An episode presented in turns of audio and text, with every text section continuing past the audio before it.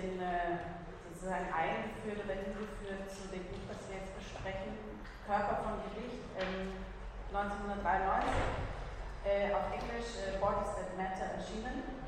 Und diese Einführung hat sozusagen auch im Zusammenhang mit einem Rückblick, einem kurzen Rückblick auf das, was in das Unbehagen der Geschlechter 3 Jahre vorher erschienen für Furore gesorgt hat.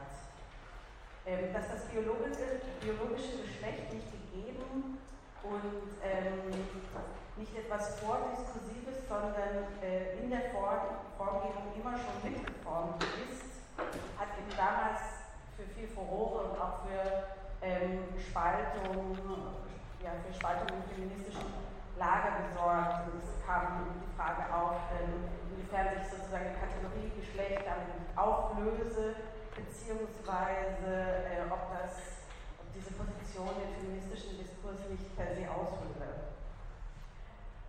Das Buch Bodies That Matter war dann sozusagen, das sollte, darauf geht Judith Butler auch im Vorwort eben explizit ein, als eine Reaktion auf diese Gegenstimmen geschrieben werden. Der Körper ist im Zusammenhang mit seiner Geschlechtlichkeit aber für Butler kein Faktum der Gegebenheit, sondern das Geschlecht konstituiert sich als ritualisierte Wiederholung von Normen, die durch Materialisierung und Inkorporierung das Geschlecht erst formen. Wir sind dann einem der Hauptvorwürfe begegnet, die Butler auch nochmal selber bespricht, und zwar das, was als der Begriff Konstruktion vielfach missverstanden wurde. Es handelt sich dabei weder um so eine Art Ankleidung, wie man sich eine Kleidung im Zusammenhang mit einer Rolle anlegen kann und jeden Tag zum Kleiderschrank geht und sich überlegt, was man denn heute sein will, noch ist es in einem anderen Sinne absichtsvoll. Das heißt, dass ein starkes, rational entscheidendes Subjekt dahinter steht, das entscheidet, welches Geschlecht es hat.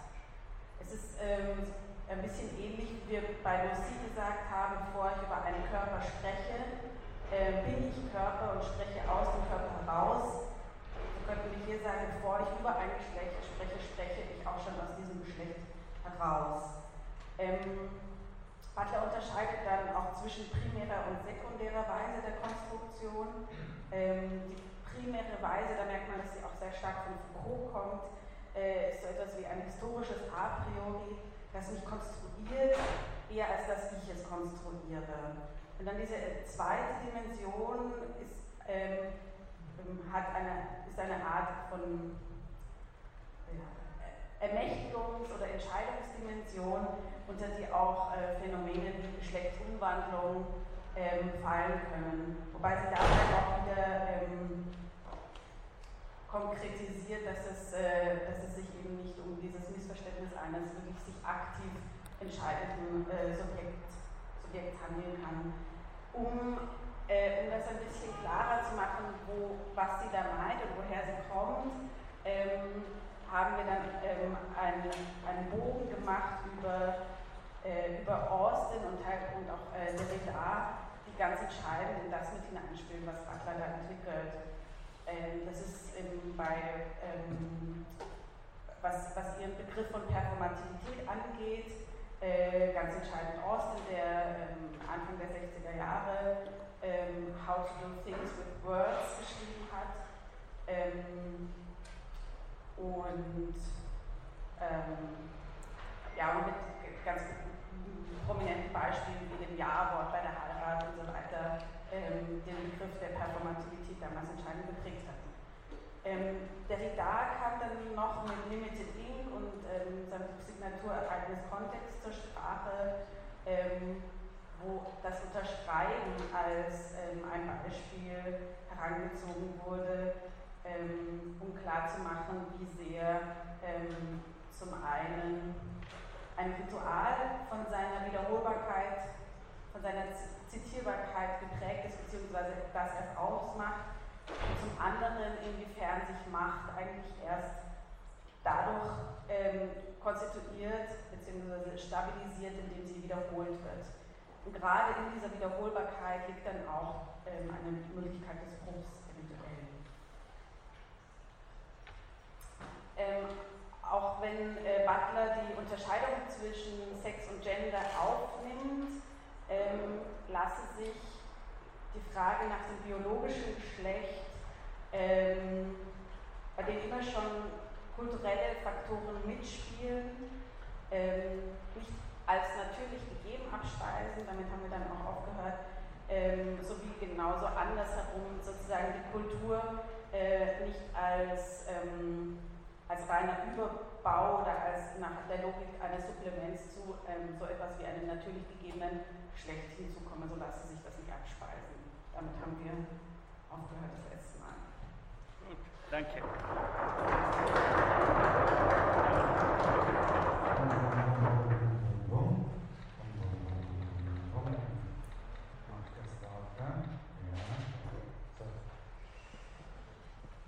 Danke. Also du hast die wichtigsten Sachen jetzt nochmal, ich glaube das war das letzte Signaturereignis Kontext, wie du gesagt hast, also nochmal die seltsame Sache, warum zitieren wir?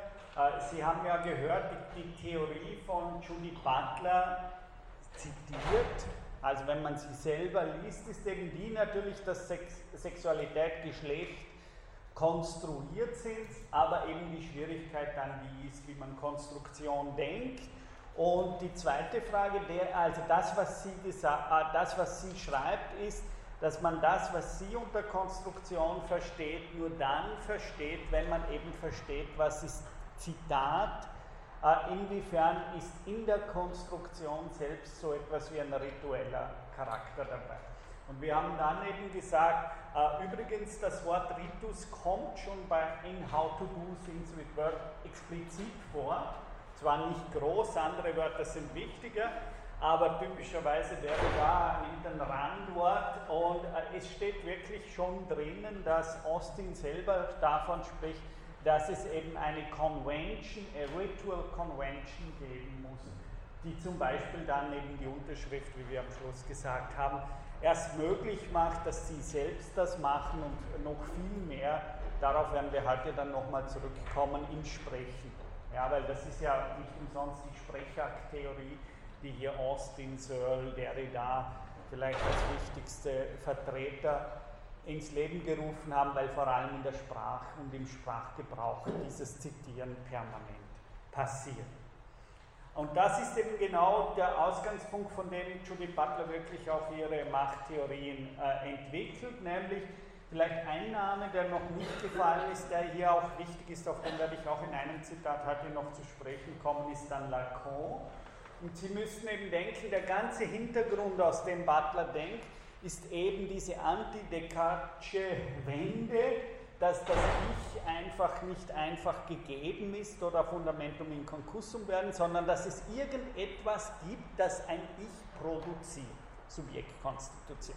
Ja, das ist die große, Foucault sagt selbst, eigentlich ist gar nicht die Machttheorie das Zentrum seines Denkens, sondern Macht ist notwendig, weil für ihn Macht, also Machttheorie ist notwendig, weil für ihn Macht, das bedeutet, was die Kraft und Macht, the Power, hat, sie als Subjekt zu konstituieren.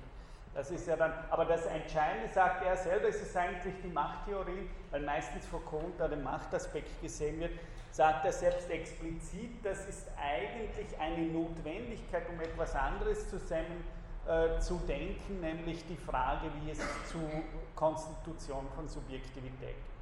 Und das ist ganz wichtig, auch wenn Sie jetzt philosophiegeschichtlich denken, Sie beginnen eben nicht, wie zum Beispiel im deutschen Idealismus, mit der Frage des Wohlens, natürlich damit auch der Frage des Selbstbewusstseins, sondern Sie beginnen sozusagen, dass dieses Selbstbewusstsein und dieses Ich will sich aus irgendwie Schelling sagen wird, aus irgendeinem mysteriösen, dunklen Grund uns erst gegeben wird. Ja, und dieses sich gegeben werden von sich selbst, das ist das, was die eben immer sagen, es muss irgendetwas geben vor der Subjektivität, nämlich das, was die Subjektivität selbst ins Leben ruft und erzeugt. Und wie wir wissen bei Foucault ist das vor allem eben dann das, was er unter Macht versteht. Ja. Durch diese Macht sind sie erst so etwas wie ein Subjekt geworden. Und das hat wie Derrida, bei Lacan ist das auch, also wir bewegen uns hier wirklich im Zentrum der 80er Jahre in Frankreich. Das heißt, das ist das Herzstück der französischen Philosophie der Nachkriegszeit, die hier beginnt sich zu generieren, um diese Fragen herum. Daher tauchen hier lauter Namen auf, wie Lacan, wie Foucault, wir haben Nancy gehört. Also das ist ein typischer Diskurs, der sich nach dem Zweiten Weltkrieg in Frankreich begonnen hat zu etablieren. Und das ist die Voraussetzung, wenn man Butler wirklich verstehen will. Ich habe Ihnen schon gesagt, sie hat selbst bei Foucault studiert. Und sie sagt, ich werde das Zitat anschauen, dass sie das auch explizit sagt, dass die Machttheorien von Foucault die Voraussetzungen sind, um das zu denken, was sie hier denkt. Setzt sich die Norm des Geschlechts in dem Maße durch, in dem sie als eine solche Norm zitiert wird, aber sie bezieht ihre Macht auch aus den Zitierungen, die sie erzwingt. Da kommen wir jetzt nochmal dann in Richtung dessen, was diese Ambivalenz ausmacht bei Judith Butler, zwischen wo haben wir Möglichkeit, uns gegen sozusagen die Weise, wie wir konstruiert sind, zur Wehr zu setzen, und andererseits aber das eben nicht naiv zu denken, als wäre das eben eine freie Wahl, die wir mehr oder weniger einfach so eben wie den Hut wechseln realisieren können. Warum ist dieses Zitieren für Sie jetzt so entscheidend? Wenn ich sage, Macht ist nur so lange an der Macht, solange die Macht zitiert wird.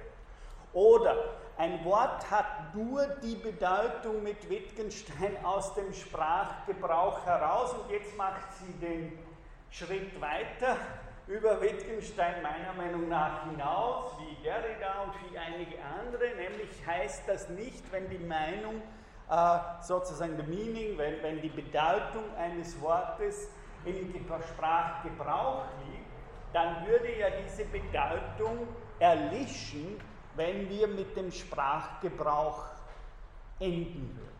Ja, würden alle gleichzeitig eine bestimmte Verwendung von einem Wort aufhören, dann würde die Macht dieses Wortes aufhören. Und für Butler natürlich vor allem im politischen Kontext gebrauchen wir Worte, die jemanden verletzen, wie wir gesagt haben, Nigger oder sowas in einem klaren 19. Jahrhundert klar definierten Kontext. Dann stellt sich eben die Frage, was wäre, wenn dieses Wort aus dem Sprachgebrauch verschwinden? Und daher haben sie ja seit den 70er Jahren, was Lacan Signifikantenpolitik nennt, und das haben wir ja heute auch ganz stark, also dieser von stark natürlich von Judith Butler dann inspirierter Gedanke, dass wir so etwas haben müssen wie eine Dekonstruktion des in unserer Gesellschaft gängigen Sprachgebrauchs. Und dann kommen die Feministen und sagen, diese Worte sozusagen, entweder wir dachten sie um, wir geben ihnen neuen Sinn, oder das sind Worte, die so und gar nicht mehr gebraucht, also im Sprachgebrauch nicht mehr permanent zitiert werden. Ja, das ist ja inzwischen eigentlich fast weltweit Teil der gegenwärtigen politischen Diskurse geworden, aber da sieht man natürlich auch die Schwierigkeit der Dekonstruktion. Derrida spricht ja in Limited Inc. und Butler zitiert das sehr oft wörtlich, du hast es kurz angedeutet, von der Kraft des Bruchs. Ja? Sie Limited Inc., dann haben sie die Kraft des Bruchs. Ich habe schon gesagt, er denkt damit natürlich auch an das hart erkämpfte Streikrecht bei den Arbeitern. Was ist, was Marx sagt, was ist, wenn alle zur Fabrik gehen und alle die Arbeit nieder? Wo ist dann die Macht der Fabrik? Das war ja der Power des 19. Jahrhunderts. Also das war für die politisch wichtig. Eigentlich, wenn wir Macht denken als etwas, das seine Macht aus dem Zitieren, sei es die Macht bestimmter Geschlechterzuschreibungen oder ganz bestimmter Gender-Social, aber auch natürlich die Macht der Fabriken, marxistisch gedacht, dann ist es so, dass diese Macht nicht einfach eine gottgegebene, geschweige denn ewige oder natürliche Sache ist, sondern es ist in dem Sinne dann kulturelle Macht, weil wir im Wiederholen dieses Sprachgebrauchs, im Wiederholen des Ich gehe morgen wieder zur Arbeit um 8 Uhr, zitieren wir dieses Ritual und dadurch bleibt die Macht am Leben. Sozusagen. Über das Zitieren von Normen und Gesetzen üben diese Gesetze und Normen erst ihre Macht aus. Und das ist eben die Ambivalenz. Einerseits sind Geschlechter in dem Sinne konstruiert, dass etwas in uns beginnt, meistens gar nicht willkürlich, sondern eben unwillkürlich, unbewusst, wie wir auch sagen können, diese Geschlechterbilder und so weiter in uns zu zitieren. Dort etwas scheint wie ein Zwang in uns zu sein, dass das dann reproduziert. Und damit eben durch dieses Reproduzieren werden wir Agenten dieser Macht. Agenten dieser Norm, Agenten dieser Gesetze oder Gesetzesmäßigkeit. Aber die gute Nachricht für Butler und diese Leute natürlich, damit, weil wir wissen, das ist nicht eine ewig festgeschriebene platonische Idee, das ist auch nicht eine Naturessenz, ja, Frauen sind halt von Natur aus so und Männer sind von Natur aus so, weder diese essentialistische Deutung, noch natürlich die religiös-platonische, das ist eben eine göttliche Idee, ja, sozusagen, der Herrgott will das, dass sie Kinder bekommen und nicht arbeiten, sondern zu Hause sind und so weiter und so fort. Beide Dinge werden hier unterlaufen, indem versucht wird, einerseits die Realität dieser Verhältnisse zu rekonstruieren und sagen, ja, natürlich, das ist realer als nur eine Frage unseres Wollens und Entscheidens. Wie Lili gesagt hat, wir sind schon geschlechtlich konstituiert, wenn wir beginnen, Entscheidungen zu treffen. Das ist genau natürlich nicht nur Foucault, sondern vor allem auch Lacan. Ja? Also sie müssen zuerst mal, Lacan würde sagen, zur Sprache gebracht werden und in dem Moment, wo sie zur Sprache gebracht werden, erschließt sich für sie dann auch so etwas wie: Sie können jetzt beginnen, sich zu dem zu verhalten, zu ihrem Geschlecht zu verhalten und so weiter und so fort. Sie entwickeln einen bestimmten Freiheitsraum.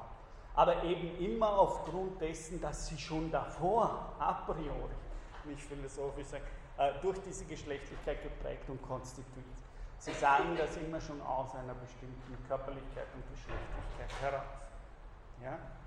Und das ist eben diese Zitierung, wie sie sagt, die wird offensichtlich in uns erzwungen, die ist nicht am Willentlichen wahr, und andererseits bezieht sie ihre Macht nur aus dem Zitierten. Ja? Diese regulierenden Schemata sind keine, kann sie daher sagen, zeitlosen Strukturen, sondern historisch revidierbare Kriterien der Intelligibilität, also der Durchsichtigkeit und der Verständlichkeit. Kriterien, die Körper produzieren und unterwerfen, die von Gewicht sind. Also der Titel von. Das werde ich dann am Schluss dieser Stunde sagen. Worum geht es Judith Butler eigentlich um diesen Sachen? Wenn sie sagt, irgendein Es bringt uns in eine bestimmte Geschlechtlichkeit, ja, wenn wir geboren werden, ja. Wobei sehr schwer zu sagen ist, wer dieses Es ist. Ja? Aber sozusagen, es ist ein Es eher als ein Ich, weil es eben erst zu dieser Subjektkonstitution. Irgendetwas bringt mich in diese Körperlichkeit hinein, erzwingt eine bestimmte Geschlechtlichkeit. Ja, was ist das? Große Frage, wenn jemand schwanger ist, kommen wahrscheinlich fast am Anfang immer die Geschlechtsfragen. Ist das ein Bübchen? Ist das ein Mädchen? Ja, also komischerweise ist das oft fast die erste und dann eben die Frage, wollen die Eltern das wissen, wollen sie es nicht wissen, ja, diese ganzen Entscheidungen. Aber das sagt sie, irgendetwas erzwingt hier offensichtlich eine Art von Geschlechtlichkeit im Zuge der Materialisierung dieser Dinge und durch dieses Erzwingen kommt sozusagen, durch dieses Embodiment von diesen sie verwendet ja wirklich hier des Begriffs Schema. Was heißt Schema im, also schematisch? Was heißt Schema im Griechischen? Hm? Ja, und wie haben wir, wenn Sie sich zurückdenken, was hat in Form, Morphe, Eidos und welcher Begriff ist im griechischen Alltagsgebrauch ident eigentlich und nicht wirklich differenziert zu Eidos, Idea? Wir haben ja länger darüber bei Nancy, glaube ich, gesprochen oder bei Spinoza. Welcher Begriff ist das eigentlich? Gestalt, Form heißt im Griechischen auch, das Sehen von Gestalt und Form heißt, auf was geht ihr Sehen? Wenn Sie jetzt da in den Raum hineinschauen, was sehen Sie? Unterschiedliche Formen. Ja? Sie sehen normalerweise, also behaupte ich, die meisten werden jetzt hier irgendwelche nach Konturen, nach Gestalten wahrnehmen. Ja, da hängen irgendwelche Mäntel der bestimmten Gestalt an der Ding. Das heißt sozusagen, um dieses eine Gestalt wahrnehmen, heißt griechische Idee. Das ist eben was Platon, da haben wir ja länger drüber gesprochen, plötzlich beginnt eigentlich ein Begriff, der in die Urästhetik gehört, nämlich in die sinnliche Wahrnehmung, Ästhesis. Wir plötzlich von Platon ins Übersinken. Und das ist eben der Geniestreich, wie viele Philosophen gesagt haben, von Platon. Er macht selber das, wovon Judith Butler spricht. Er macht haargenau mit dem Begriff Idee das, was Judith Butler hier empfiehlt, nämlich da kommt ein Philosoph und er deutet den Alltagsgebrauch des Wortes Idee völlig um. Ja, er dreht mehr oder weniger den Sinn völlig um. Plötzlich nennt er ein übersinnliches Sehen, was immer das sein soll, nennt er Idee. Und genau alle Welt zu seiner Zeit in Griechenland hat Idee gemeint, ich nehme die Gestalt, die Form einer Sache wahr. Und der kommt plötzlich und deutet genau, was Butler sagt. Sozusagen hier ist ein performativer Akt. Er zitiert das Wort, aber gibt im Zitieren dieses Wort das wer jedes Kind kennt in Griechenland, das ist ein völlig übliches Wort im Sprachgebrauch, beginnt er umzudaten. Und weil man will, das ist die philosophische Leistung von Platon. Er macht das an sinnlichen Begriffen, völlig übersinnlich. Und genau das sagt sie hier, sozusagen diese regulierenden Schemata, das ist, glaube ich, tatsächlich ein historisches A priori und nicht nur zeitlose Struktur. Ja, was eben Idee seit Platon heißt, ist was anderes dann über die Jahrhunderte als vor Platon. Das sind historisch generierte Strukturen und keine a priorischen, zeitlosen Strukturen. Aber das Zweite hier ist, fragt sie vor allem, diese Strukturen schaffen auch eine bestimmte Intelligibilität. Was heißt Intelligibilität?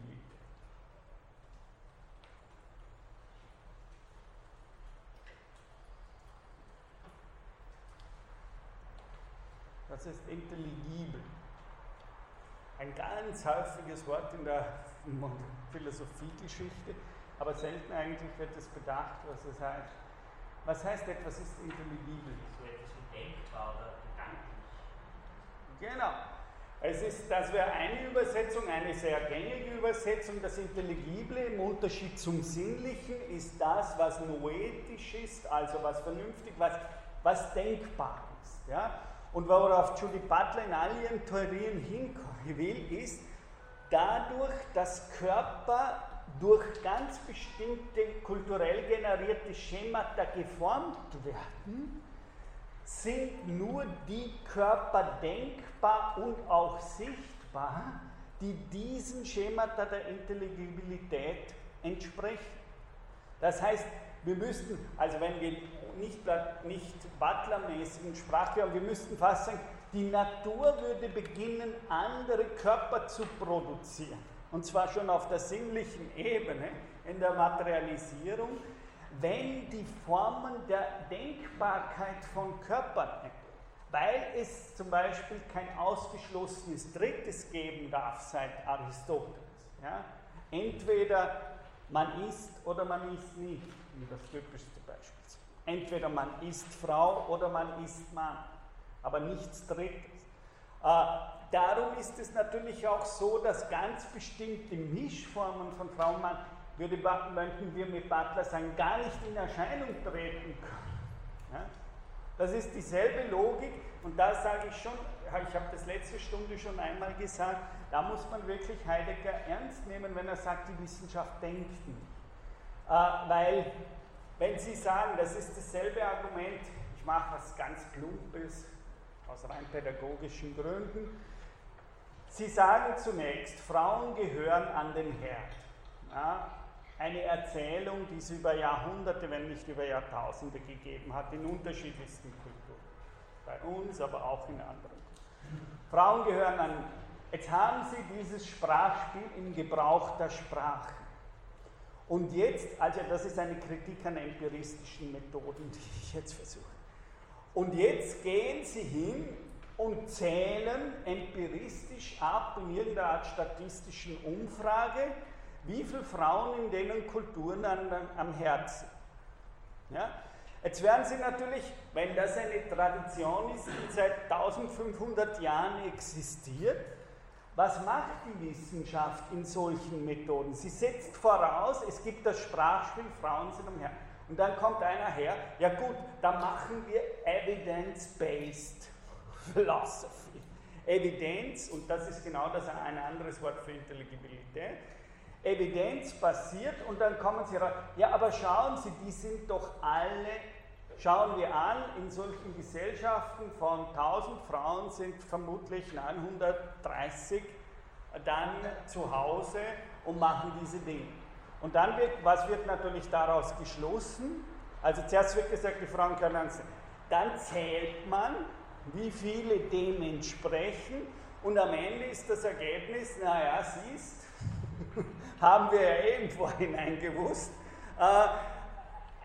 Man sieht ja, und selbst jetzt natürlich würde Butler sagen, wenn man diese Frauen in diesen Kulturen fragt, dann würden wahrscheinlich ein Großteil der Frauen sagen, ja, das ist auch da, wo sie sich wohlfühlen. Ist ja logisch. Ja, das ist ganz natürlich, dass die dann sagen, ja eigentlich, ja da gehöre ich hin und her. Und das sind eben die Fragen, wo Judith Butler gesagt hat, das sind Dinge, bei denen wir diese ganze Ebene, zum Beispiel der kulturellen Prägung, die hier mit im Spiel ist, ja, dass wir die bei Fragen des biologischen Geschlechts zum Beispiel nicht überspringen. Ja. Dieses biologische Geschlecht ist nie so natürlich, als wir lange geglaubt haben, dass das ist. Und selbst eben eine Umfrage, weder die empirische also rein quantitative Zählung, kann bei solchen Fragen nicht funktionieren. Das sind wichtige Folgen von Judith Butler, wenn das politisch wird. Ja? Was soll das? Das ist ja im Nachhinein nur eine Bestätigung von dem, was faktisch herrschend ist. Ja? Bei Foucault, Butler wäre es so, da werden die Machtfragen übersprungen. Ja? Sozusagen, welche Macht ist es, die hier bei der Formung dieser ganzen Körper schon am Werk ist, und zwar bevor überhaupt dieser Körper zur Welt gekommen ist oder durch die er dann, wenn er zur Welt kommt, geprägt.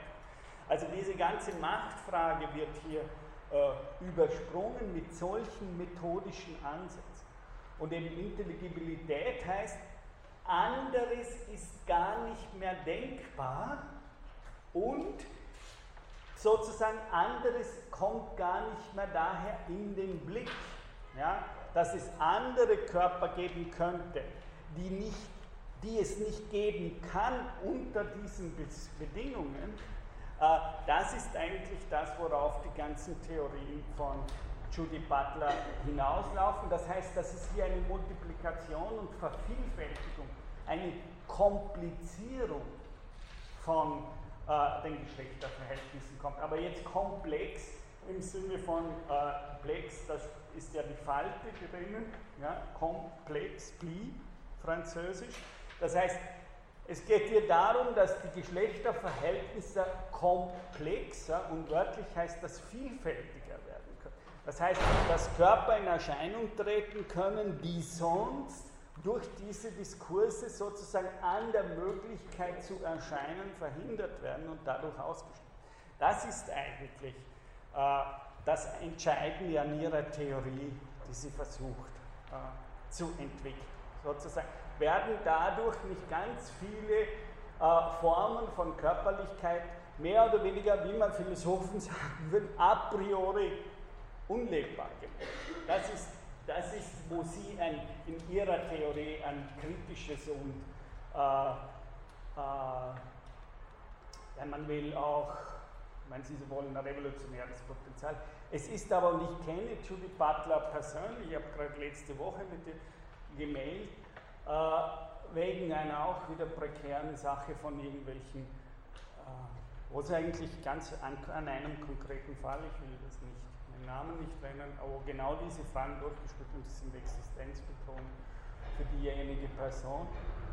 Da gibt es jetzt eine Petition dagegen, aber gerade Judith Butler ist jemand, der nicht auf diesen Ressentiment, das kann ich aus großer Überzeugung sagen, sie ist eine der Feministinnen, die zum Beispiel nicht darauf hinausgeht und damit überhaupt nichts anfangen kann, als wäre Feminismus, was ihm ja immer wieder vorgeworfen wird, eine Art, den Männern etwas auswischen und sozusagen jetzt zurückzahlen, was die uns 3000 Jahre angetan haben. Also gerade sie ist für mich eine der besten Beispiele, dass ihre Form, diese Befreiung zu denken, nicht auf eine Art Rache oder Sühneart gegenüber dem männlichen Geschlecht basiert, sondern worauf sie hinausdenkt, ist wirklich eine Vervielfältigung der Erscheinungsmöglichkeiten.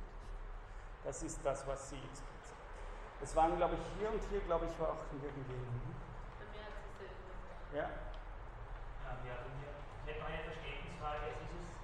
Kann man sich das so vorstellen, dass es so, dass der Butler sozusagen Sprache und Diskurs nicht in Oppositionsnatur stehen? Kann man das so sagen? Ja, das würde ich, also das ist meine, natürlich können wir hier streiten. Ja. Glücklicherweise dürfen wir in der Philosophie auch anderer Meinung sein.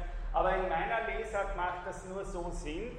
Viele Texte, also gehen, das ist sozusagen, wie ich das lesen würde. Andere haben das anders gelesen, aber ich bin eben, also ich glaube, dass es dabei nicht um Misslektüren, ja, von ihrem Text geht.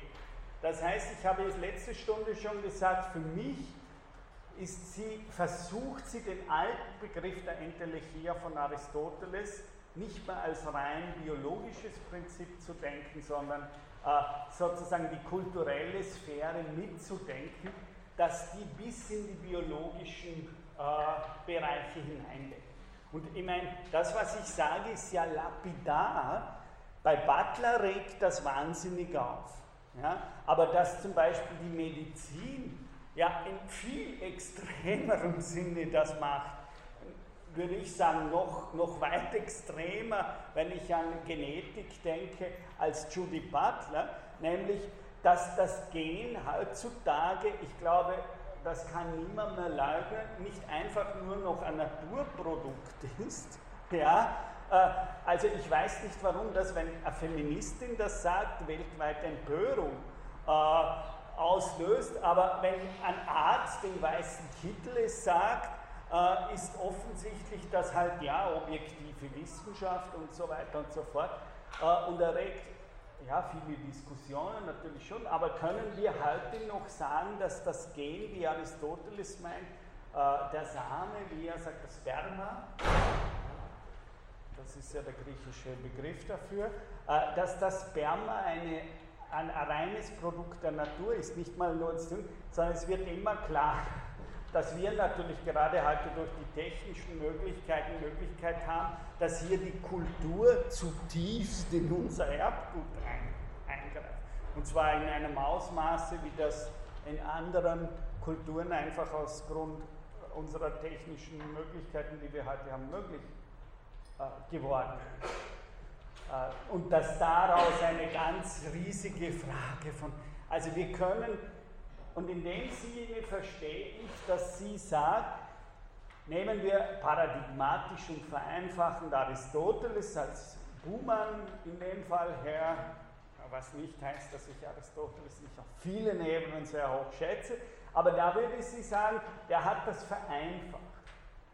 Der hat gesagt, okay, zuerst wird der biologische Körper ist mehr oder weniger entelechial, da gibt es ja Programm in den Genen, wie wir heute sagen, und dieses Programm in den Genen bringt diesen, wenn es die richtigen Umweltbedingungen hat, muss man bei Aristoteles, also ist das geeignete Milieu dann bringt dieses Gen diesen vorprogrammierten Körper hervor. Ja? Und dann erlernt man Sprache und dann wird man Mensch. Ja? Also ich habe nun mal in Griechenland bis zur 6. Woche zum Teil Kinder töten durfte, weil sozusagen erst durch den Logos, dass die zur Sprache kommen, werden sie eigentlich Mensch. Davor sind sie kein Mensch, ja, in dem Sinne, sondern sind sie biologisches, sozusagen realisiert sich die innere Anlage ihrer Biologie. Ja. Und das ist einfach aus vielen Gründen heute so nicht mehr akzeptierbar für uns. Also das geht an ganz vielen Realitäten vorbei, weil Butler sagt, dass schon in diese ganze biologische Sphäre hinein durch und durch sprachliche Strukturen mit eine Rolle spielen. Es ist nicht so, dass zuerst gibt es die Biologie und dann kommt irgendwann die Sprache als Überbau. Das ist meiner Meinung nach eine der ganz wichtigen Konsequenzen. Und warum hat eigentlich das biologische Geschlecht so eine Wirkungsmacht, dass man sagen kann, es gibt ein biologisches Geschlecht und ein soziales Geschlecht? Warum sagt man das nicht bei der Haarfarbe? Es gibt eine biologische Haarfarbe, blond, und eine soziale Haarfarbe, was zwar früher war, aber warum ist das so tief verankert, dass man über 3000 Jahre, über das Mühlendorf etc., dass das so eine unglaubliche Wirkungsmacht hat? Ja, also meine Antwort wäre hier spinozistisch. Ja, und auf die würden wir bei Nietzsche dann auch wieder. Offensichtlich, wenn wir biologisch sagen, und ich sage das jetzt als Antwort für Sie eher salopp, also nicht jetzt da, dass ich 2 Stunden jetzt versuche, in eine komplexe, aber wenn ich es kurz abkürze, dann geht es in der Biologie um den Konatus, wie Spinoza sagt. Das heißt, in der Biologie geht es um unser leibliches Überleben. Ja? Wir brauchen Nahrung, wir müssen... So, wenn der Körper etwas von sich her will, wie Spinoza sagt, dann will er quasi natürlich überleben. Ja? Das ist das tiefste Bedürfnis oder der tiefste Appetit im Körper. Und darum atmet er uns, darum hat er einen Blutkreislauf, ohne dass wir selbstbewusst das tun machen, das macht er alles für sich selber. Und wesentlich die fundamentalsten Charakteristika, würde ich sagen, des Bios, also das ja biologisch heißt ja sozusagen des Lebens, ja, Bios, und zwar eine ganz bestimmte Form von Leben. Im Griechischen gibt es ja 2 Wörter, Zoe und Bios, aber das müssen wir. Also Bios, es geht hier wirklich ums Leben und ums Überleben. Und zwar vorbewusst wieder. Das macht der Körper selber. Warum sagt er nicht, jetzt bin ich eigentlich müde, oder ja, zum Glück sagt er, normalerweise nicht, jetzt bin ich zu müde zum Atmen. Das sage ich jetzt, das ist das Problem der Bewusstseinsphilosophie. Ja, jetzt bin ich zu müde zu atmen. Glücklicherweise müssen wir normalerweise unseren Körper nicht permanent überzeugen. Es mag jeder lebensmüde sein, ja, und so suizidgefährdet und sowas. Ja.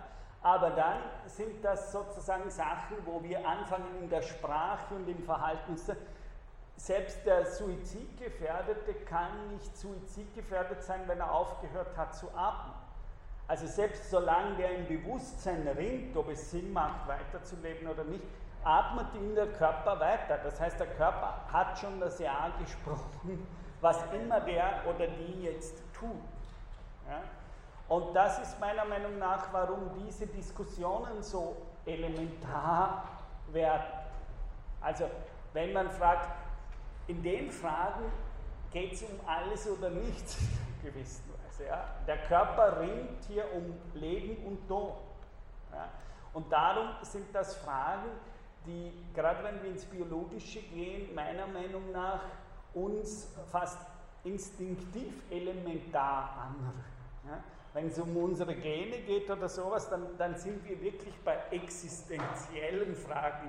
Also meiner Meinung nach ist man nicht bei existenziellen Fragen, wenn ich frage, was ist der Sinn des Lebens? Sondern das sind Fragen, die tauchen auf unter ganz bestimmten, ich sage nicht, dass das unwichtige Fragen sind, aber ich sage, die wirklich elementaren existenziellen Fragen sind biologische und das ist eben aber ein philosophischer Begriff von Biologie und nicht der Versuch sozusagen alles auf Biologie zu reduzieren. Ich sage nur, der Appetit, der Körper ist das Fundamentalste, was in uns ja zum Leben ist. Und darum werden Fragen der Sexualität, wenn es um Ernährung sind, de facto in dem Moment plötzlich für jeden, jeder fühlt sich fast leibhaftig angesprochen. Ja? Bei Fragen der Genetik oder sowas, da geht's offensichtlich um, da wird es existenziell. Ja? Da geht's, oder bei Euthanasie und diesen Dingen. Weil es Fragen des Konatus, das ist ja eine Ding, warum ich den Spinoza wichtig hereingebracht habe. Bei Nietzsche wird man das ganz ähnlich sehen. Und wir haben ja gesehen bei Spinoza, das ist eben nicht biologistisch im primitiven Sinn, sondern wir haben ja gesagt, er ist immer schon umwelthaft und damit, wenn Sie wollen, im weitesten Sinne sozial mitkonstruiert.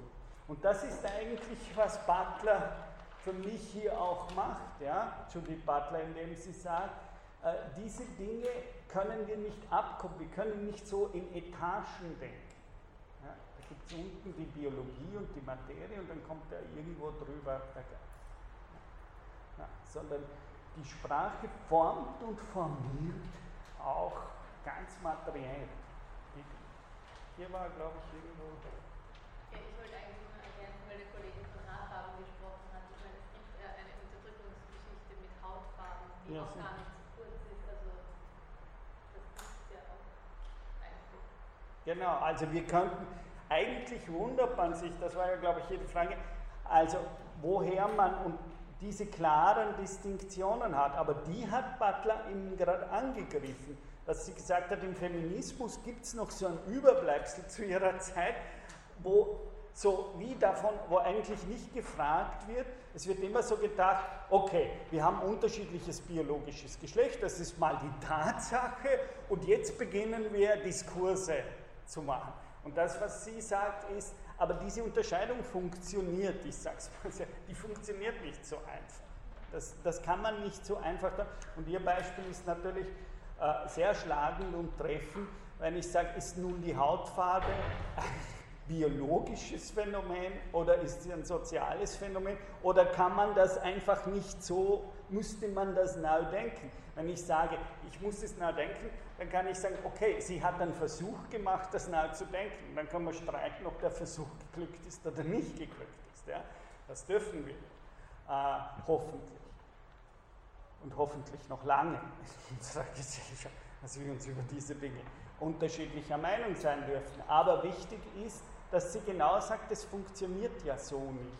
Und das behauptet sie, haben die Feministischen sehr oft in ihrem Diskurs übersehen und die haben sich daher natürlich radikal angegriffen gefühlt mit dieser, oder viele haben sich radikal angegriffen gefühlt mit dieser Sache, dass das so leicht nicht funktioniert. Ja. Und jetzt denken Sie Michael Jackson, ja, wo dann diese ganzen Sachen passieren, wo sozusagen die biologische Haut und dann die soziale oder diskursive verstehen und dann beginne ich eben sozusagen nicht als meine dunkle Haut zu einer weißen Haut umzufärben, so gut es geht und so weiter und so fort. Ist das jetzt ein biologischer Vorgang? Natürlich, aber es ist ziemlich klar, dass hier die sozialen Konstruktionen tief sich in die Gestaltung der Leiblichkeit hinein. Oder denken Sie ganz platt die klassischen Ideale. Ja? Wenn ich heute Fashion Show habe, welche Körper werden da verlangt, ja, auf dem Laufsteg und wie haben in vielen Kulturen die Frauenideale davor von den Körpern ausgeschaut. Also die wären nicht unbedingt laufstegtauglich gewesen. Das heißt, hier sehen wir ja, wie diese Trennung von Bios und sozialer oder diskursiver Ebene einfach so nicht funktionieren und die anders und neu gedacht werden. Für mich ist aber genauso, und da wäre ich der größte Gegner, was ist dann oft gemacht worden, einmal die andere Perspektive, die ist hoffentlich jetzt meine Position klar geworden. Ich würde aber genauso die anderen Lesarten, die für mich völlig falsch sind, dann lesen wir Cultural Studies und dann stehen wir drinnen, für Butler ist alles kulturell konstruiert. Ja? Geschlecht ist rein kulturell konstruiert und hin und her. Das ist zu kurz für mich gesagt. Das ist eben nicht eine rein kulturelle Konstruktion. Und zwar auf vielen Dingen, das wird sie auch sagen, selbst in der Machttheorie, die sie hat und mit Foucault teilt. Denn sie sagt ja, und das wird jetzt dann immer wichtiger sein, wenn ich weitergehe, sie sagt ja, okay, es muss irgendwelche Schematismen geben, die eben diese Geschlechtlichkeit und diese Körper formen. Aber, dann kommt ja das Aber, wenn das nur eine Art rituelle Weise, wir würden sagen, was sie natürlich ablehnt, die Natur in uns kreiert dieses Geschlecht. Und sie würde eben sagen, ja, das schaut aus wie natürlich, weil es eben vor uns ist. Ja, weil wir nicht die Entscheidung treffen, sondern die Entscheidung über uns getroffen. Und daher scheint es so, als wäre das natürlich was da. Das haben wir ja gesagt. Aber die andere Sache ist genauso, meiner Meinung nach, die mindestens genauso falsche Lesart für mich von Butler ist eben zu sagen, also ist das alles nur kulturell konstruiert. Das führt dann in die anderen Sachen eben dahin, das führt in diese Allmacht-Utopien, eben da ist der falsche Subjektbegriff da.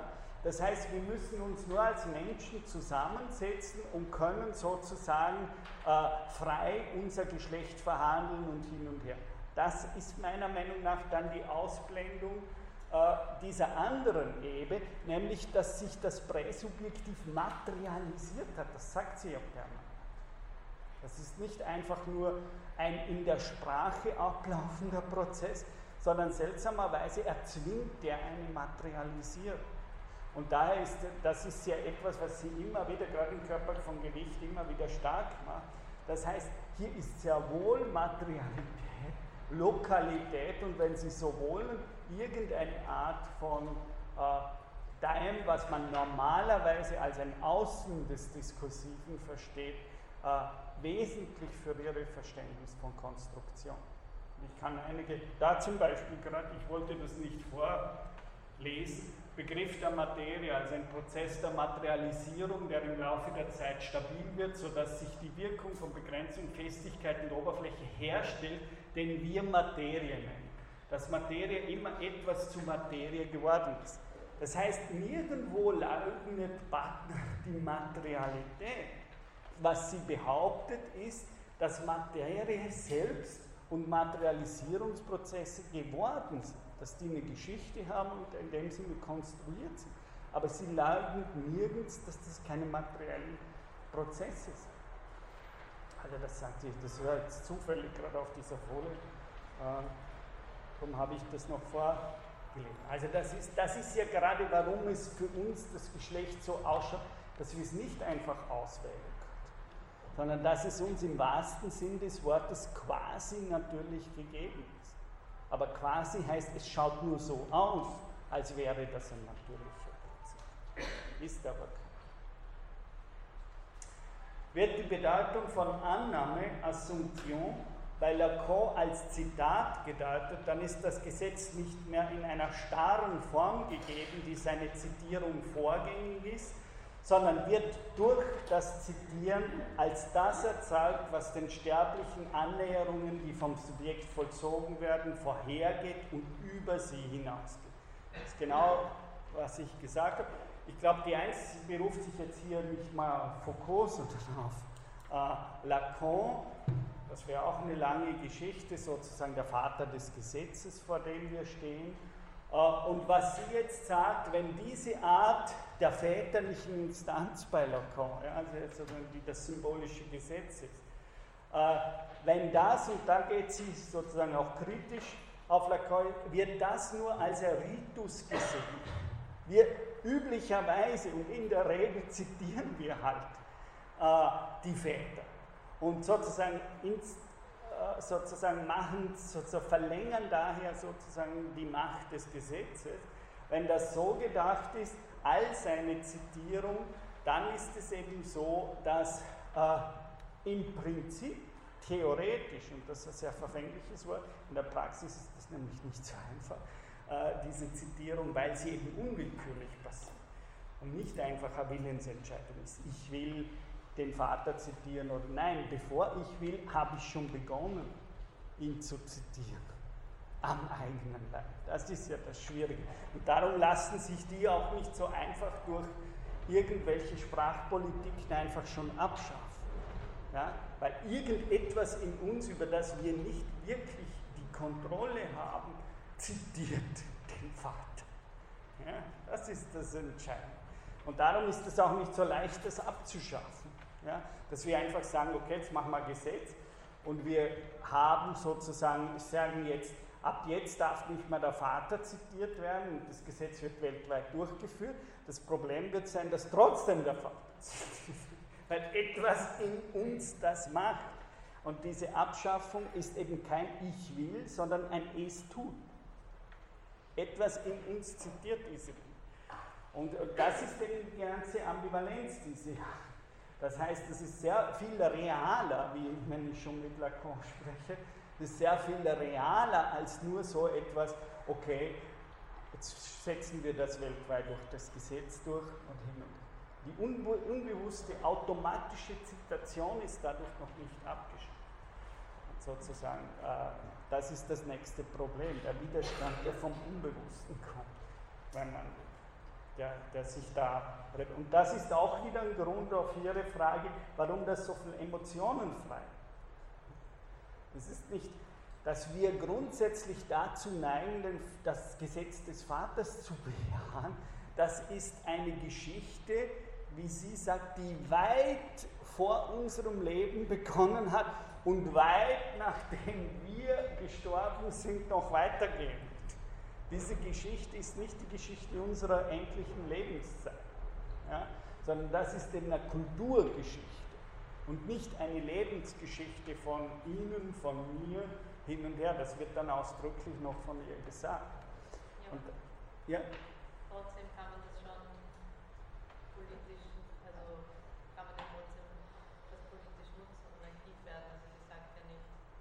Natürlich, die Frage ist, aber man muss es wissen und sonst kommt man in sehr triviale Vorstellungen von Butlers. Da versuche ich hier anzukämpfen, sozusagen, dass wir glauben, okay, jetzt beschließen wir, das ist die Herrschaft des Subjekts. Und dagegen schreibt sie ja permanent an. Das heißt, wir glauben, wenn ich feministisch war, eigentlich ist das genau die patriarchale Position. Der Mann, der von sich behauptet, er hat das Leben unter Kontrolle, er kann sozusagen diese Dinge willkürlich an- und abschaffen, hin und her. Das ist genau die Figur eigentlich, die sie ja ankreiden. Und das ist ganz wichtig. Das heißt, dieses Es, das in uns diese Sachen zitiert, die seiner Zitierung vorgängig ist, sondern wird durch das, dass er was den Sterblichen an, die vom Subjekt vollzogen war, vorhergeht und über sie hinausgeht. Und das ist im strengen Sinne eine Unterscheidung zwischen Lebensgeschichte und Kulturgeschichte. Ja? Also im ganz strengen philosophischen Sinne. Beim Gesetz des Vaters handelt es sich ja Kulturgeschichte, die über Jahrtausende sich zieht.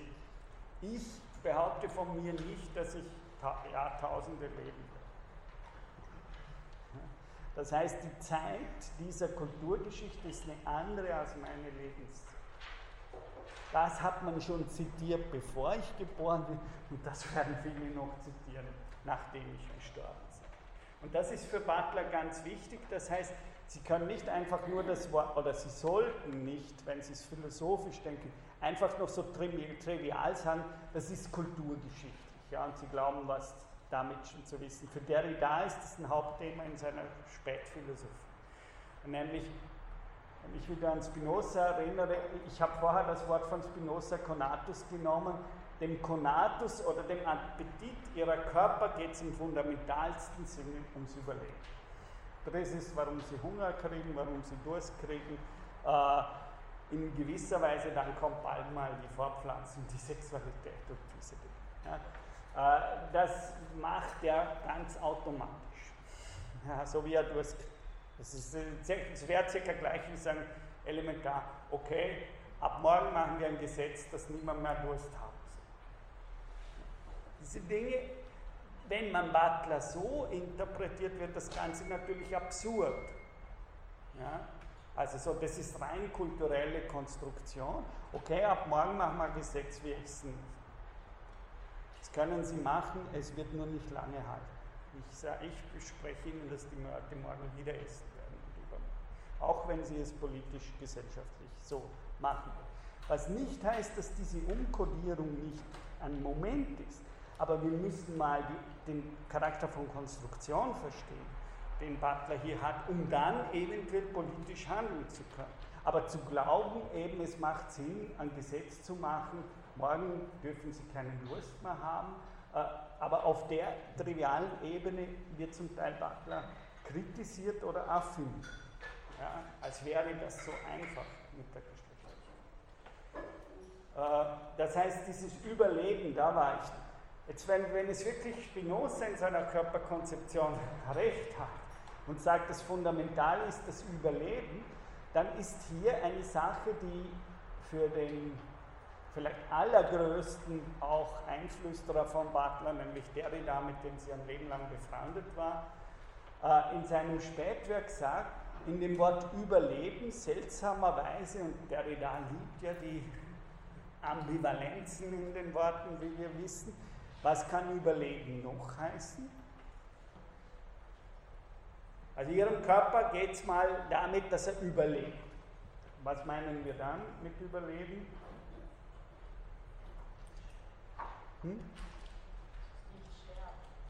Genau, er will nicht sterben, er sträubt sich dagegen, ja, sozusagen, normalerweise er sträubt sich dagegen zu sterben, er hat dieses Widerstand, da geht es um die Lebenszeit von einem Körper, ja, also sozusagen, der will da sein und nicht sich zersetzen und auflösen und sterben hin und her, da gibt es irgendwas in ihm, dass diese Lebenskraft, wenn Sie so haben, der will überleben.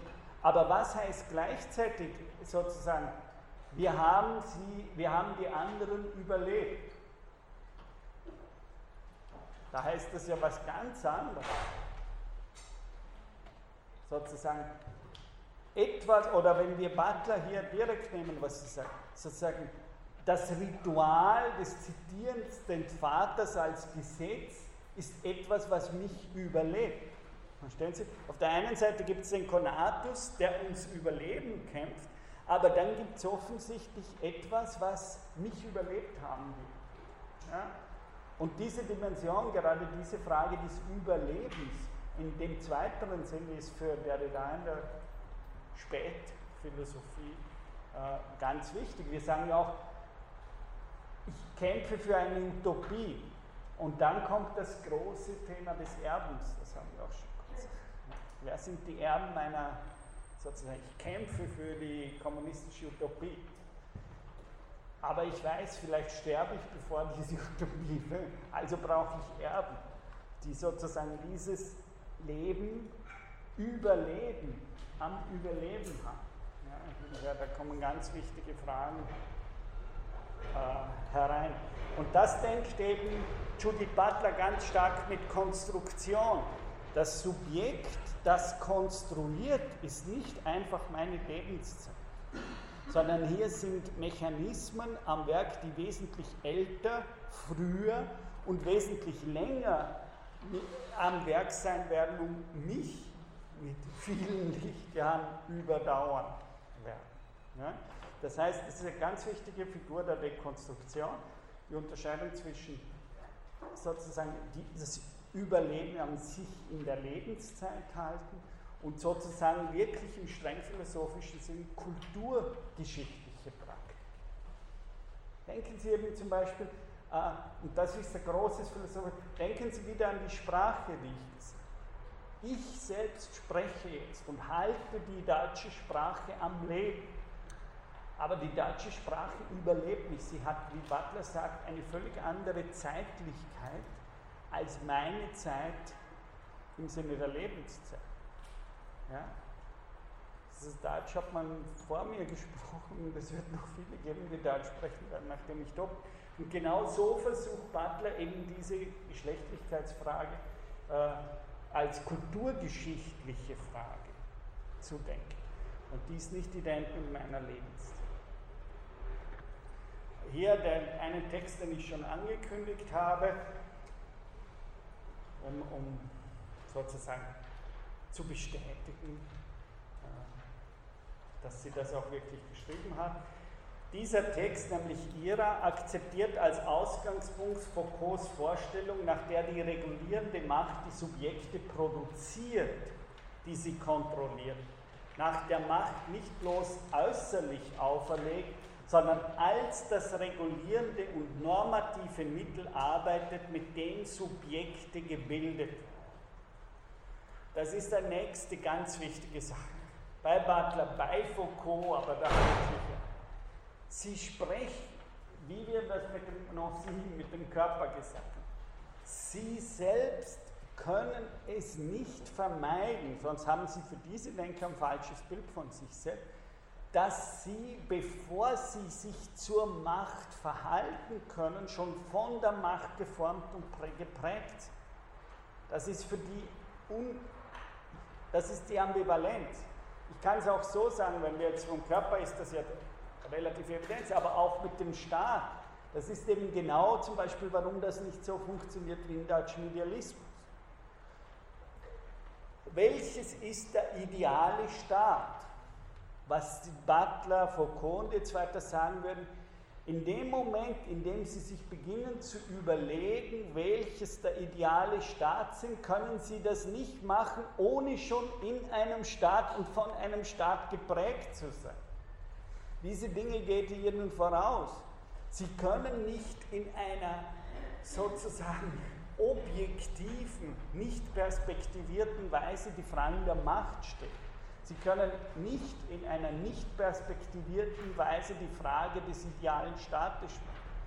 Sie werden da nie von dem Staat an sich sprechen, sondern wenn Sie idealisieren, sondern Sie werden immer von dem idealen Staat aus der Perspektive des Staates, in dem Sie sich befinden und gegen den Sie vielleicht gerade sich zu Wehr zu setzen, indem Sie das Ideal eines anderen Staates brauchen. Aber das ist das Wichtigste. Sie sind nie in dieser, das wäre gerade für Butler eine Phantasma der Allmacht, das typisch ist für viele Männer. Sozusagen immer aus dieses zu überspringen, dass sie ja von diesem Staat schon gesprochen. Wir sprechen hier sogar in einer staatlichen Institution. Diese Weisen, wie das Ganze hier organisiert ist, gibt uns schon eine Art und Weise, hier gibt uns die Macht schon einen bestimmten Blick auf das Leben frei und was für uns möglich ist. Und ich werde dann bei Nietzsche vor allem, der für mich das am allerklarsten gesehen hat, das ist, warum ist das ein Einwand? Was ist schlecht daran, wenn wir einsehen, was verlieren wir, wenn wir einsehen, dass wir immer aus einer bestimmten Perspektive heraus, zum Beispiel einen idealen Staat konstruieren. Und dass vielleicht vor 5000 Jahren die Leute andere ideale Vorstellungen von einem Staat notwendigerweise aus ihrer staatlichen Perspektive heraus und ihren Problemen sehen.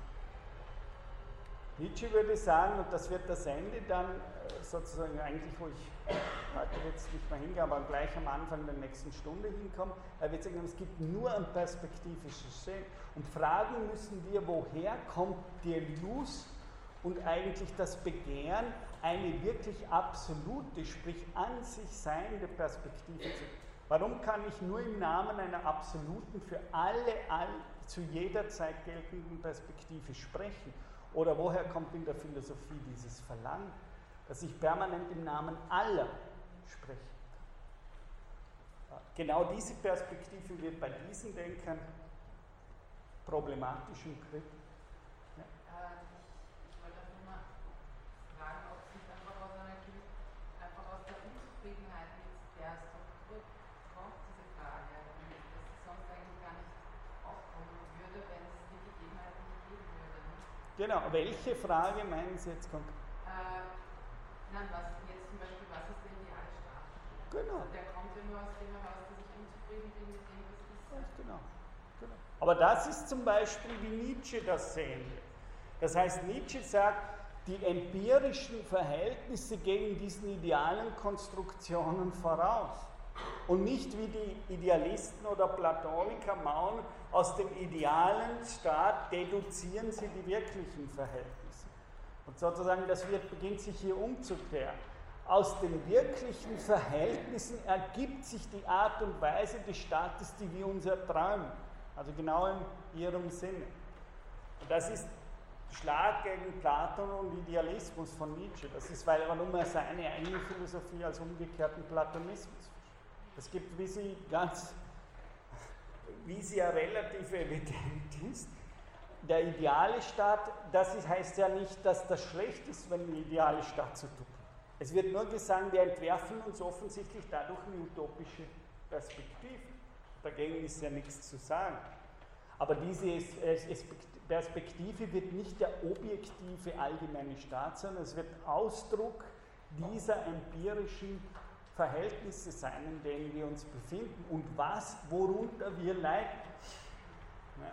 Darum will ich von mir aus andere Formen von Geschlechtlichkeit, oder ist es mir langfristig wert, mich für eine Umschreibung und Veränderung dieser Dinge einzusetzen und so weiter.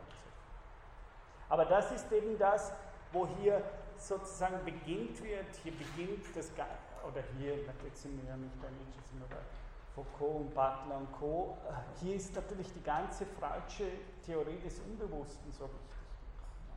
Sozusagen nicht mehr sozusagen vom Himmel herunter, wie bei Platon, sozusagen, da kommt vom Himmel herunter der ideale Staat und die empirischen Verhältnisse müssen sukzessive diesem idealen göttlichen Staat angeglichen werden.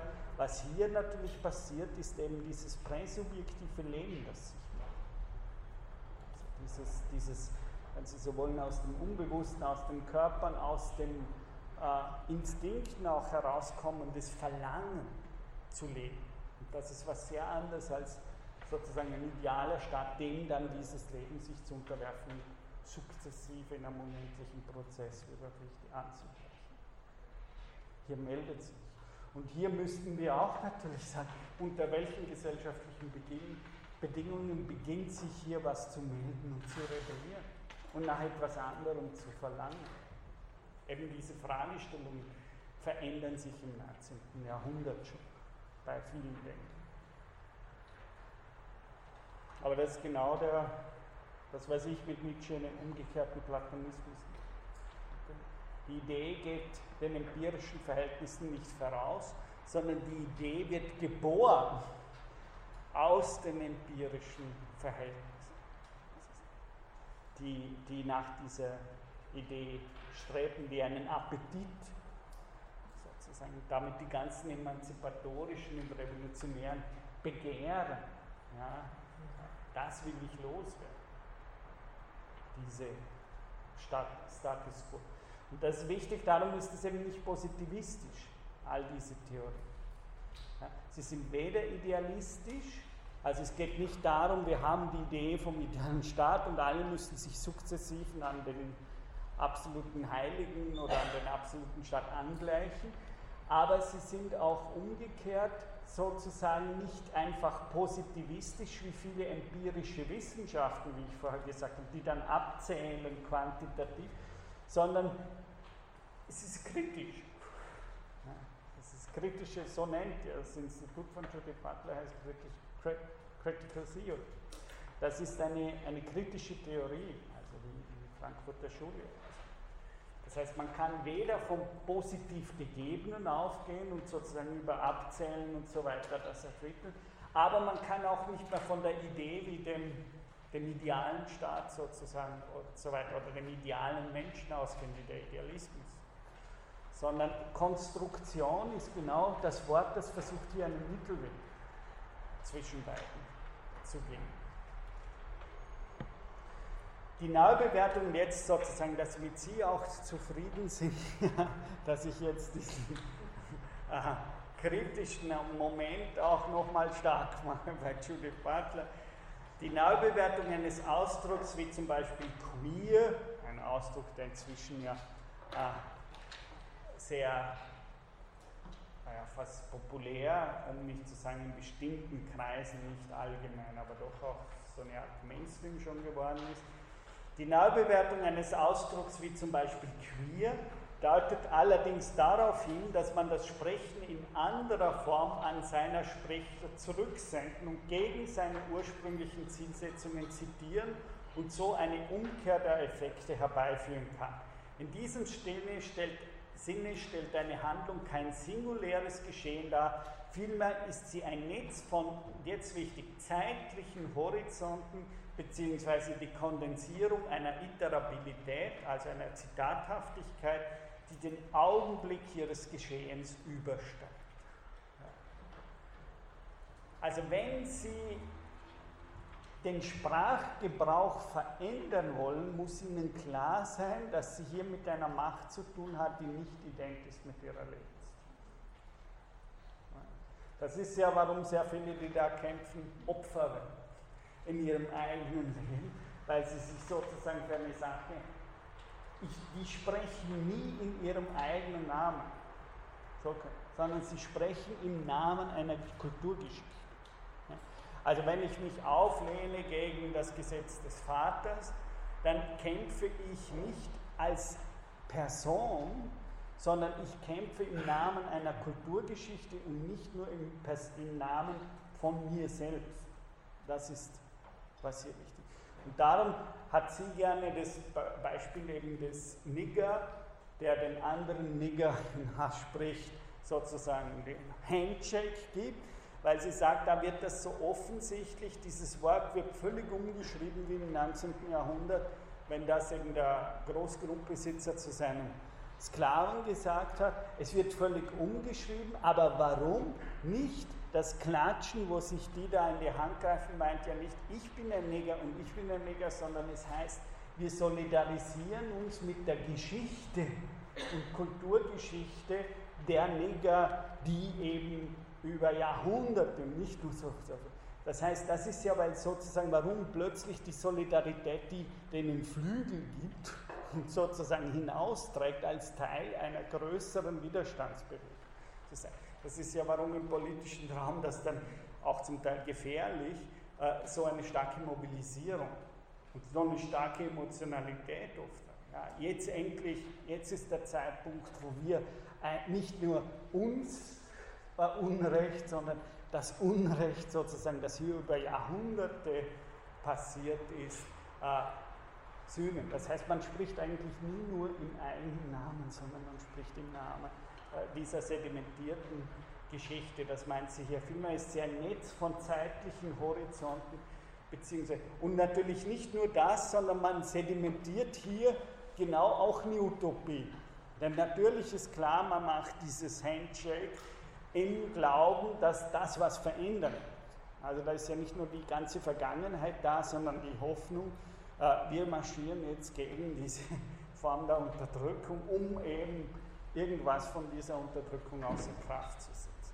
Und das meint sie, das heißt, das ist ein ganzer zeitlicher, kulturgeschichtlicher Horizont, der weit in die Vergangenheit geht und gleichzeitig in die Zukunft vorgreift, in dem Sinne, dass er natürlich ein revolutionäres Pathos immer auch mit sich diese Umschreibung und sozusagen jetzt wird alles anders. Aber dann kommt natürlich, und das meine ich gar nicht oft, das persönliche Tragödie, wie Marx sagen würde, sozusagen, weil das ja nicht die eine Geschichte ist. Ich setze mich als Person für etwas an, das überpersönlich ist, das weit über mich als Person hinausgeht.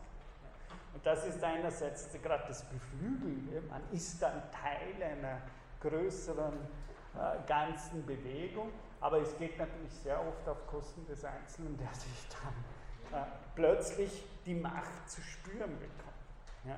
Und das ist dann, wenn man sagt, das ist halt unterschiedlich, ob man im philosophischen Seminar spricht oder ob man wirklich dann sich gegen so eine Macht zur Wehr setzt. Das heißt, dann kriegt man das Reale, sozusagen dieses unbewusst Zitierende plötzlich zu spüren am eigenen. Das ist für sehr viele Menschen in der Geschichte immer wieder nicht unbedingt die schönste Erfahrung, die sie erleiden, wenn sie wirklich ernsthaft beginnen, sich gegen eine bestimmte Macht aufzulegen. Also das ist daher diese Iterabilität. Was ist, wir hören auf, das zu zitieren. Sozusagen schreiben diese Geschichte um. Die Schwierigkeit, und das habe ich schon in den 90er Jahren, Derrida und Judith Butler gesagt, die Schwierigkeit, und heute, glaube ich, erleben wir es, also das wäre mein kritischer Punkt an der Geschichte, ist, blöderweise funktioniert dieses Verfahren immer. Und damit meine ich, lange haben diese Leute, Derrida, Butler und so, gedacht, diese Umschreibungen machen die Linken, weil die sind ja sozusagen die, die das revolutionäre Pathos haben. Aber sozusagen, das habe ich immer gesagt, die Schwierigkeit ist, das kann die Werbeagentur machen und das kann sozusagen eine rechte Bewegung genauso. Und als ich 2000 in Dresden war, da war das so, dass damals sozusagen unter der Bush-Regierung war es so, dass es nicht nur jetzt wie die Identitären bei uns, es hat sozusagen, die Republikaner haben haargenau dasselbe gemacht wie die 68er, 40 Jahre davor. Sie haben sich in die Vorlesungen von einem Freund von mir, Robert Kelly, afroamerikanische Philosophie, haben sie sich reingesetzt und haben die Vorlesung boykottiert. Er konnte mehr oder weniger die Vorlesung nicht mehr durchführen. Und das ist natürlich, das will ich auch sagen, das ist natürlich die Schwierigkeit, weil es wahr ist, was sie sagt, das wäre mein Erkenntnis, ist darin aber ein großes Problem, dass heute das Werbeagenturen natürlich machen, dass das jede politische Kampagne macht, ganz wurscht, ob sie links oder rechts ist.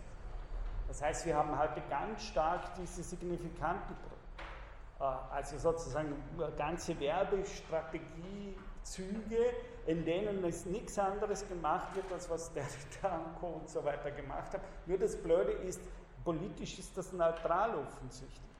Die Umdeutung der anderen Codes, die können beide Seiten machen. Ja, und machen sie ja auch inzwischen alles. Ja, hin und her. Diese sogenannte von Lacan signifikanten Politik, ja. Die Macht der Worte, wie wir sagen, die in jedem Wahlkampf und hin und her. Das ist ja, das finde ich die Schwierigkeit an diesen Entwürfen. Jetzt mal, wenn man sozusagen sagt, die sind meiner Meinung nach, können gerne Argumente dagegen, sie sind politisch neutral. Und wenn Sie sich in schlimmsten Sachen anschauen, was die Nazis gemacht haben, natürlich haben die Umdeutungen gemacht bis zum Geht nicht mehr. Und das heißt, es war nur halt die Euphorie, man entdeckt diese Dinge und sozusagen, man ist links und alle Freunde sind links und man ist in dieser Blase einer linken Bewegung sieht nicht, dass sozusagen diese Linke natürlich genauso gut von den Gegnern sich Anverletzung gemacht wird. Und das ist natürlich, das ist ja heute, also wenn die Identitären vor 3 Jahren oder was immer hier an die Uni kamen und sozusagen Plakate ausgehen, dann sind das natürlich Reenactments von genauen Aktionen, wie die von den Linken in den 68er Jahren durchgeführt. Ja? Und die Schwierigkeit, das ist natürlich ein großes Problem. Diese Mechanismen sind meiner Meinung nach politisch nackig. Ich sehe keinen, es kommen dann ganz sehr schwache Argumente, die dann kommen, ja, aber beim einen geht es ja um einen unendlichen Prozess der Öffnung und bei den anderen nicht und so weiter und so fort. Aber ich finde, diese Argumente können mich persönlich nicht sehr, sehr überzeugen. Und das Schwierige ist ja, dass das zum Beispiel, wenn ich Indien jetzt hernehme, weil ich da eben in diesem Land auch forschend tätig bin, jedes Jahr 3 Monate, da können Sie das genauso. Da ist jetzt zum Beispiel eine sehr reaktionäre nationalistische Partei und da können Sie das genauso sehen, wie hier die permanente Umdeutung passiert von zum Beispiel jetzt gerade Vergewaltigungen und diese Dinge, also wie diese Diskurse laufen. Sie können diese Matrix meiner Meinung nach in beide Richtungen. Und eine Hauptmacht, die heute, behaupte ich, die Methoden der Dekonstruktion anwenden, sind einfach strategische Werbeberatungsfirmen. Da gibt es kaum eine, die nicht genauso arbeitet. Jede Werbung ist so gebaut.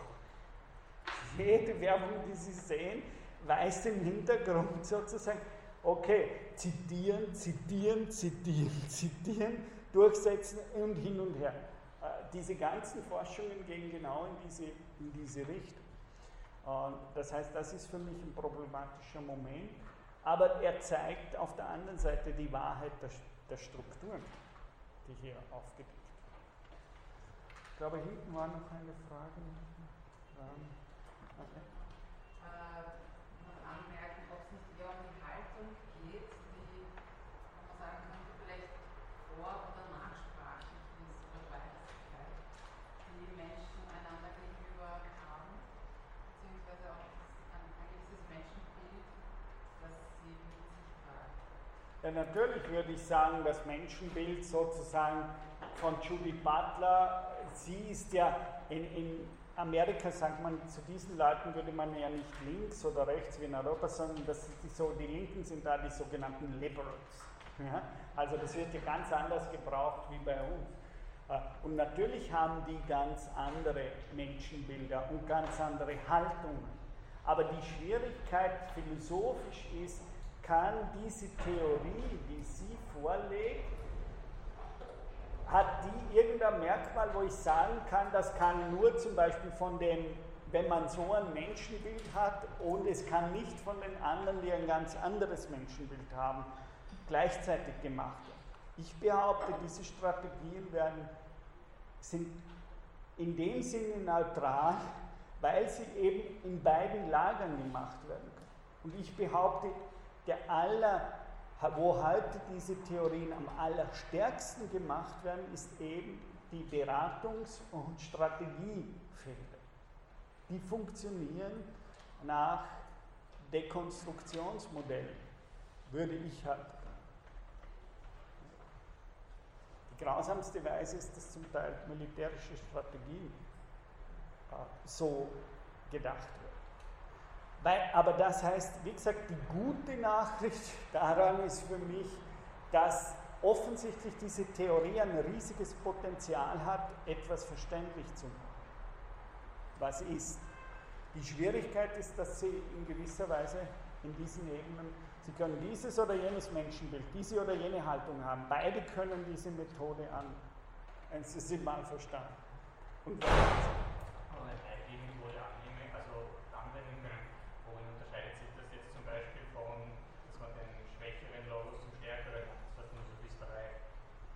unterscheidet sich das dann doch, wenn es im Grunde klingt das für mich jetzt wie einer Sophist,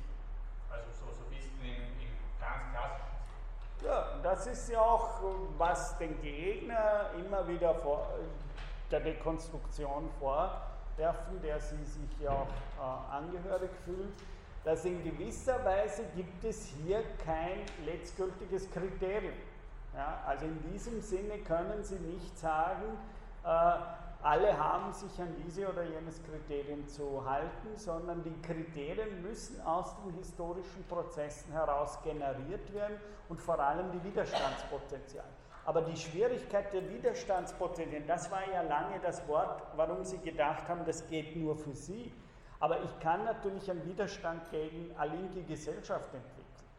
Und wenn ich einen Widerstand gegen eine linke Gesellschaft entwickle oder eine liberale Gesellschaft, oder dann kann ich beginnen, solche Methoden anzuwenden. Und das ist die Schwierigkeit, ja, sozusagen. Das ist dann eine Frage der Klugheit und der Macht. Ja, von die Verantwortlichkeit des Sprechers besteht nicht darin, die Sprache ex nihilo neu zu erfinden, sondern darin, mit der Erbschaft ihres Gebrauchs, die das jeweilige Sprechen einschränkt und ermöglicht, umzugehen. Ich glaube, das versteht sich von selbst. Also Verantwortung heißt jetzt nicht mal so viel wie im deutschen Idealismus freie Selbstbestimmung oder ich kreiere mich genial aus dem Nichts heraus, sondern eigentlich Verantwortung gegenüber der Geschichte. Natürlich auch ein Judith Butler ist sehr jüdisch, natürlich auch ein stark jüdischer Zug. Also sozusagen, indem ich jetzt spreche, ist meine Verantwortung weder darin, ob ich genial hier alles neu erfinde, sondern wie ich die Sprache gebrauche. Weil jedes Wort, das ich da verwende, hat im Sprachgebrauch eine Geschichte. Und über die Geschichte hat es aber klar. Und daher wird sozusagen Verantwortung hier nicht mehr so sehr als Selbstbestimmung, sondern eigentlich Verantwortung gegenüber dem Erbe und der Geschichte, in der ich stehe und mit der das aufgeladen ist, was ich selbst sage und tue. Das Subjekt, das Hate Speech spricht, ist zweifellos für das Sprechen verantwortlich, jedoch nur selten sein Urheber. Das habe ich ja schon öfters gesagt. Also die Wörter, die ich sage, würde Butler sagen, ja gut, ich bin schon verantwortlich für das, was ich jetzt sage. Aber all diese Wörter und die Sprachstrukturen, die ich dabei gebrauche, habe nicht ich, Arno Böhler, gebraucht. Ich zitiere sie. Ja. Und darum ist es eine Verantwortung in meinem eigenen Sprechen gegenüber der historischen Entwicklung von Sprache, die ich dabei gebrauche. Und das haben wir auch schon gesagt, der Diskurs ist nicht das Leben, seine Zeit ist nicht die deine. Das ist genau der Satz. Das heißt, die Fragen, und darum ist das, die Fragen der deutschen Grammatik sind nicht persönlich ident mit meiner Lebenszeit. Das ist eine Frage, die kann ich stellen vor 300 Jahren, die kann ich stellen in 500. Aber gleichzeitig wäre die Frage im Sinne von Butler sinnlos, wenn niemand mehr deutsche Sprache sprechen würde, ja? Oder alle Dokumente der deutschen Sprache verloren gegangen wären. Ja? Das heißt, die deutsche Sprache gibt es nur im Sprachgebrauch, also im Vollzug des Sprechens. Und würde der aufgelöst, sozusagen die Spuren davon beseitigt, dann wäre diese Sprache und dieses System auch weg. Es wird nur über die Zitation des Sprachgebrauchs selbst am Leben erhalten.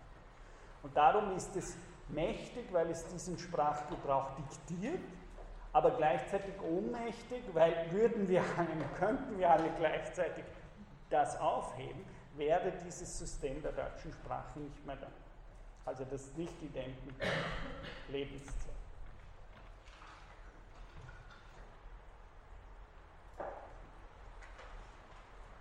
Genau, und das habe ich gesagt, das lese ich nicht mehr vor, weil dann bin ich fertig mit Judith Butler. Das letzte, das habe ich schon gesagt, Sie können sich das selber, ich gebe heute die Folien an die Lili Krotis dann, dass alles darauf hinausläuft, dass sie sagt, wenn wir sprachliche Formen dekonstruieren, dann geht es für sie darum, dass dadurch sozusagen durch Veränderung auch des Sprachgebrauchs neue Formen des Erscheinens von Körpern lebbar werden.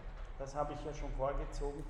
Das ist das, was ich sage. Das ist eigentlich, was sie will. Sie will daher eine Verkomplizierung im wörtlichen Sinne der Geschlechterverhältnisse, und das heißt, dass eine Vielfältigkeit, das ist ja das Wort nochmal komplex, wörtlich, eine Vervielfältigung der Erscheinungsweisen der Geschlechter möglich.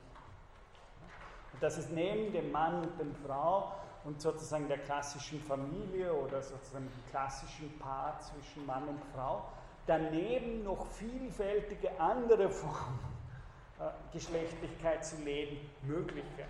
Es geht hier aber gar nicht um die Abschaffung von Mann und Frau. Es geht hier auch nicht um die Abschaffung von Familien, die ihre Form von Geschlechtlichkeit zum Beispiel in Kinderkriegen und in der Familie.